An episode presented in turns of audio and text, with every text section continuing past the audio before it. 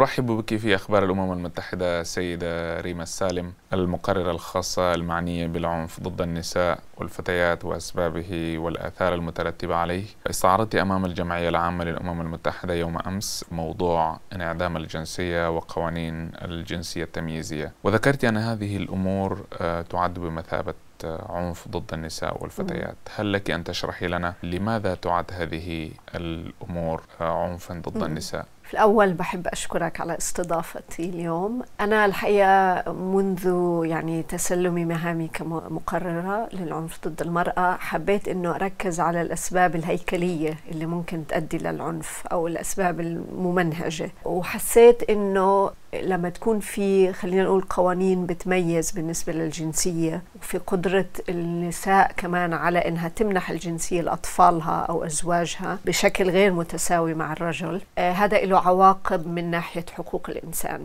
تعرف إنه إحنا آه اليوم في خمسين دولة عندها قوانين بتميز بالجنسية ومنها 24 دولة لا تسمح للمرأة إنه تمنح الجنسية لأطفالها مساواة بالرجل. وغير هيك تمييز في الجنسية ممكن يكون لأسباب كمان تمييز بحق الأقليات يعني مش بس آه، ضد المرأة بيؤدي إلى وضع عدم الجنسية. هلأ إحنا في يعني بين 4 مليون ل 10 مليون هيك الأرقام بتقول من ناس لا تتمتع بالجنسية يعني لا تعتبر مواطنة حسب أي قوانين أي دولة. وحسيت كمان إنه آه، إحنا ما بنركز كمجتمع دولي بشكل كافي على حياة هؤلاء الناس.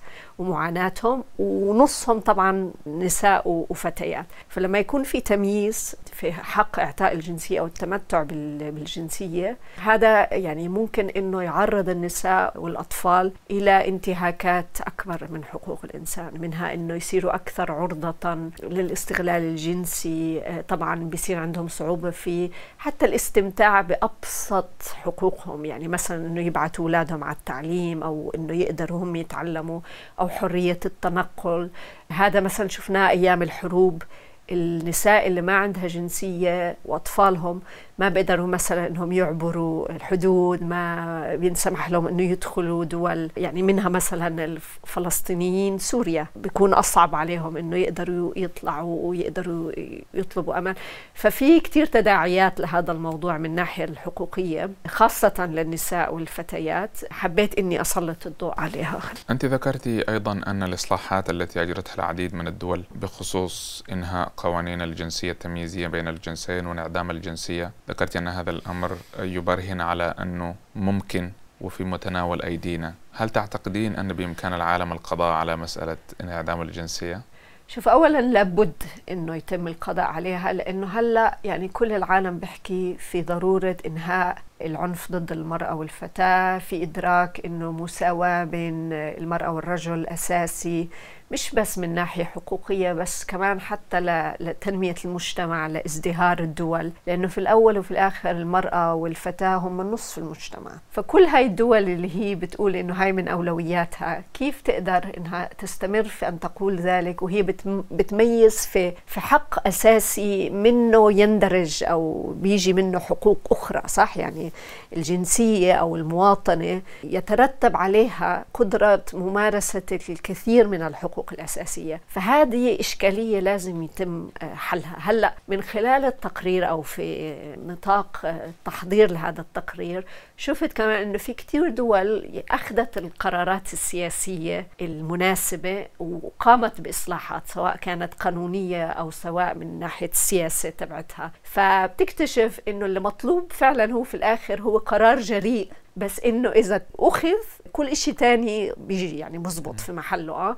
لأنه من من ناحية الخطوات اللي لازم تتخذ من الدول معروفة إيش هي يعني آه، لازم مثلا إنك تغير القوانين. يعني أعطيك مثال حكومة المغرب قررت إنها آه، تلغي تحفظها على مادة تسعة من اتفاقية آه، منع جميع أشكال التمييز ضد النساء اللي هي السيداو هذا البند التاسع بقول لك إنه منح الجنسية آه، لا يجب التفريق به بين المرأة والرجل فكمان المرأة لها الحق إنها تمنح الجنسية لأولادها أو لزواجها يعني على نفس الكونديشنز آه، زي الرجال. فهذا مثلا دولة المغرب رفعت هذا التحفظ وأصلحت القانون. فيعني هذا بفرجيك إنه في إمكانية. في دول تانية كمان آه، قررت إنها تمنح العديمي الجنسية حقوق أكثر إنها كمان آه، تجمع بيانات أحسن بخصوص الناس عدم الجنسية اللي ما عندهم جنسية. قررت تلتحق مثلا باتفاقيات الأمم المتحدة الخاصة بعديمي الجنسية.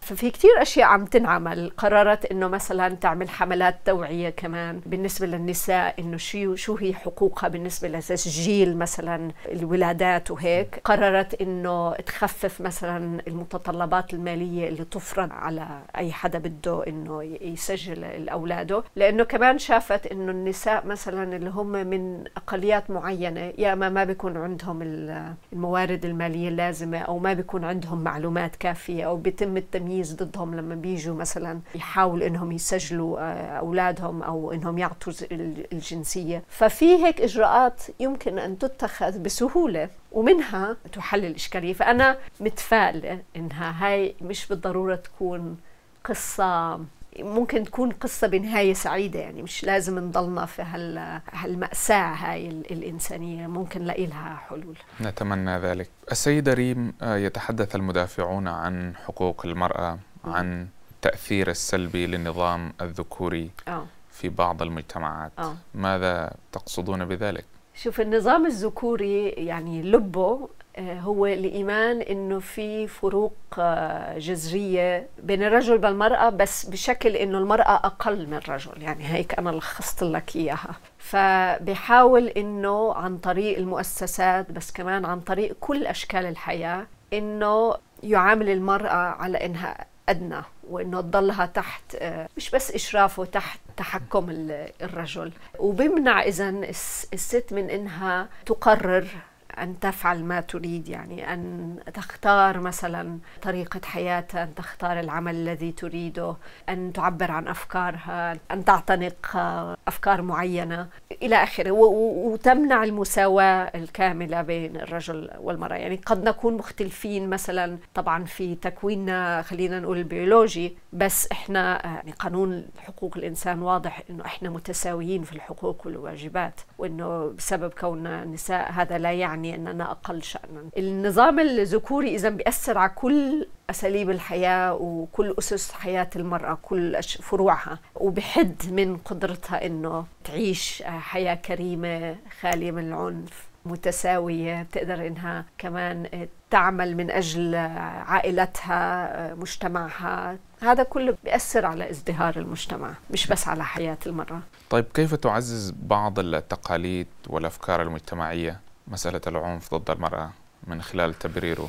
في كتير أمثلة. شوف يعني لحد هلأ في زي ما بتعرف في مجتمعات كتير لسه بتعاني من مشكلة آه، جرائم اللي بسموها الشرف الشرف. مع أنه هي عمليات قتل. بس يحاول المجتمع أنه يشرعها خلينا نقول حتى إذا ما كان بشكل قانوني أنه القاتل كان له حق لأنه هي أساءت آه، بشرف العيلة أو فهذا مثلا مبني على فكرة إنه الفتاة ممكن إنها تقتل لانها قامت بعمل قد لا يكون إيجابي في نظر إما الرجل في العائلة أو المجتمع.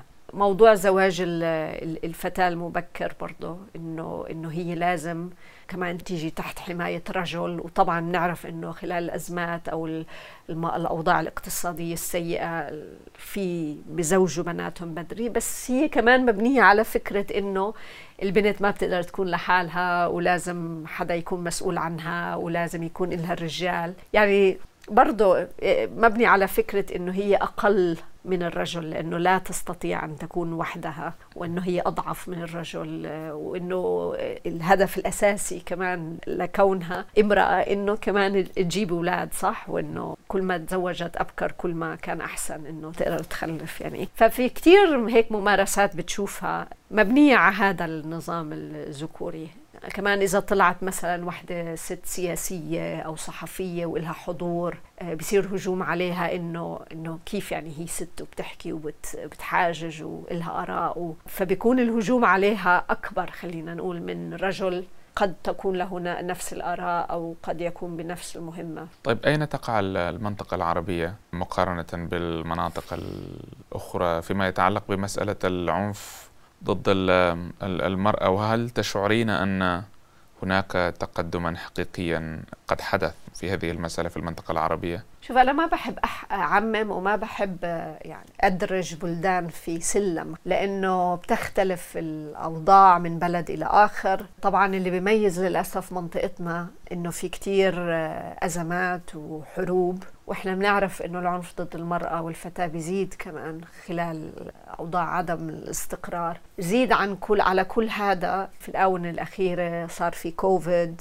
وإحنا عارفين إنه نسب العنف المنزلي زادت خلال كوفيد بالعالم كله. فهذا كمان يعني متشابك مع نعم. الأزمات اللي كانت عندنا في الوطن العربي. وزود عليها برضو التغيير المناخي. وأنا كتبت تقرير السنة الماضية برضو قدمته للجمعية العامة على موضوع العلاقة بين التغير المناخي والعنف ضد المرأة والفتاة. فعندنا كل هاي التحديات. بالرغم من ذلك يعني هلأ الإشكالية الكبيرة اللي أنا شايفتها أنه لسه التشريعات الوطنية والقوانين لسه لا تتماشى مع المسؤوليات الدولية تبعت الحكومات بالنسبة لحقوق الإنسان. آه بالنسبة يعني لا تتماشى باللي وقعوه من ناحية الالتزامات الدولية اللي عليهم فهذا لسه شغل لازم ينعمل. بس في دول عملت تقدم مهم بالنسبة للقضاء على العنف خلينا نقول إعطاء فرصة آه، للنساء المعنفات إنه يقدروا يحصلوا على الخدمات اللازمة أو إنه يقدروا يبلغوا بشكل امن بالنسبة للتحرش في الشوارع بالنسبة وفي العمل صار في تقدم. آه، بالنسبة للتمكين الاقتصادي للنساء صار في تطور في كثير بلدان عربية يعني هي من الأولوية. آه، وبنعرف إنه التمكين الاقتصادي مهم للمرأة وبيكون كمان طريقة لحمايتها من العنف. لما تكون هي عندها استقلالية اقتصادية أو إنها تضلها في أوضاع عنف. بس آه، الإطار القانوني لسه كثير كثير سيء في كثير بلدان. الاعتراف بالعنف داخل الأسرة والتعامل معه هذا لسه عندنا إشكالية فيه. وبرضه يعني توفير الخدمات اللازمة تدريب القضاة على على هذا الموضوع كيفية التعامل معه. وكمان حساسية الأمن والبوليس للتعامل مع القضايا هذا لسه كثير بعيد. بس كمان خلال الحروب زي ما بتعرف العنف ضد المرأة يرتكب كأداة حرب. هذا كمان موجود للأسف في منطقتنا. يعني عم نشوف بالسودان كيف زاد العنف للأسف ضد المرأة السودانية ويستخدم العنف والاغتصاب كأداة حرب. وصار في دول تانية يعني. لنتحدث عن دورك أنت السيدة ريما السالم بصفتك المقررة الخاصة المعنية بالعنف ضد النساء والفتيات ما هو دورك بالشكل الرئيسي؟ هل أنت تتواصلين مع الحكومات أم المجتمع المدني؟ هل تقدمين تقارير وتوصيات لو تشرحي لنا باختصار هذا الأمر؟ في الأول بحب أوضح أنه أنا مش موظفة أمم المتحدة أنا أعتبر خبيرة مستقلة يعني لا يدفع لي حتى مرتب. تم تعييني من قبل مجلس حقوق الإنسان كخبيرة مستقلة في موضوع العنف ضد المرأة. المسؤولية اللي أمامي هي أنه أشتغل مع جميع الجهات سواء كانت حكومية أو غير حكومية منظمات مدنية ومنظمات دولية لتحسين الأسس والأساليب لمنع العنف ضد المرأة وتحسين الاستجابة للمعنفات واحتياجاتهم. أه، بغطي العالم كله. أه، بس القدرة تبعتي المكتب تبعي خلينا نقول كتير صغير عندي موظفين اثنين بيساعدوني. فطبعا هذا أه، بيأثر على قديش بقدر أعمل. فمحتاجة إنه أحدد أولويات. بس إحنا طبعا بنتدخل أو أنا بتدخل آه، لصالح ضحايا في كثير من البلدان. إذا خاطبوني مثلا منظمات غير حكومية أو الضحية بشكل مباشر أو المسؤولين عن الضحية مثلا المحامي تبعها إلى آخره بخاطب الحكومة المسؤولة وبطلب تفسير أو بطلب توضيحات. هل هذا ما حدث؟ ما هو رأي الحكومة بخصوص ما حدث؟ ما هي الخطوات التي ستتخذها للحد من العنف للاستجابة لاحتياجات الضحية؟ هذا باخذ جزء كبير من شغلي. وطبعا بناء على حسب الحالة وحدتها ممكن كمان نقوم بتصريحات صحفية بخصوص الحالة. قد تكون فردية أو جماعية يعني مرات كثير بنتدخل بخصوص نساء كجماعة. يعني. وبرضه بنحاول إنه نعطي وجهة نظرنا في مثلا كمان إصلاحات قانونية بتقوم فيها البلد؟ يعني مثلا إذا طلعت بلد قانون بيأثر على وضع النساء أو بحد من حريتهم فإحنا برضه بنخاطب الحكومة وبنقول لهم إنه من من منطلق حقوق الإنسان في إشكالية بخصوص هذا القانون. واحد اثنين ثلاثة. ومرات كثير بنقول لهم والله برافو عملتوا هذا الإصلاح وهذا جيد لأنه يتماشى مع التزاماتكم الدولية واحد اثنين ثلاثة. فبنحاول إنه نحط خبرتنا في خدمة يعني الدول وإذا هم حبوا يعني. هذا جزء كبير وبعدين بنقوم بزيارات رسمية للبلدان. اللي بتطلب منا إنه نزورها. بعد الزيارة الرسمية اللي بنقابل فيها مش بس جهات حكومية وغير حكومية وبنقابل فيها كمان نساء وأطفال ورجال وقادة محليين ودينيين. نكتب تقرير شامل عن وضع المرأة في البلد المعني وبعمل توصيات إنه كيف ممكن تتحسن آلية التعامل مع الموضوع. وهذا بقدمه تقرير لمجلس حقوق الإنسان. يعني هلأ مثلا لحد هلأ أنا زرت منغوليا زرت تركيا زرت ليبيا زرت بولندا كان المفروض أزور البرازيل بس تأجلت فكل هاي بيطلع تقارير بتكون منشورة يعني أي حدا ممكن, للعامة. آه نعم. ممكن يطلع عليها نحتفل هذه السنة بالذكرى السنوية الخامسة والسبعين آه. لاعتماد الإعلان العالمي لحقوق الإنسان وحقوق الإنسان ليست رفاهية مثلما يقول الأمين العام للأمم المتحدة بل هي الحل للعديد من التحديات التي نواجهها في عالمنا لماذا حقوق الإنسان ليست رفاهية؟ حقوق الإنسان يعني من الكلمة حق يتمتع به أي إنسان لكونه إنسان لا يستطيع أحد أن يأخذ ذلك منك وهي أساسية زي ما قلت لا مش بس لإزدهارك كشخص بس كمان لإزدهار المجتمع وازدهار العالم تنميته وفي حقوق أساسية ما في التباس حواليها. يعني هي جوهرية يجب أن يتمتع بها الجميع. منها مساواة الرجل بالمرأة منها أنه المرأة تتمتع بجميع الحقوق الذي تتمتع بها الرجل. ففي نفس الوقت في إدراك بالنسبة لمنظومة حقوق الإنسان العالمية إنه الدول قد تكون في يعني وضع مختلف آه، وإلها خلينا نقول تحدياتها الخاصة فيها.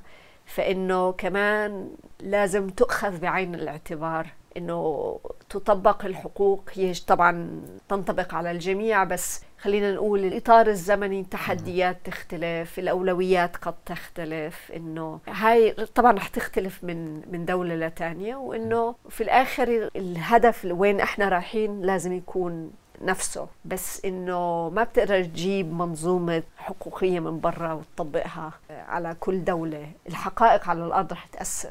كل دولة لها خصوصياتها. بالضبط آه. نعم. فكيف بدنا هاي الأشياء تتماشى مع بعض؟ آه بين نعم. فكرة إنه حقوق الإنسان تنطبق على الجميع وهي واحدة بس كمان بدك يعني تاخذ في عين الاعتبار الوضع على الأرض. ما الذي حققتينه في هذا الدور حتى الآن؟ وما الذي تطمحين في أن تحققيه مستقبلا؟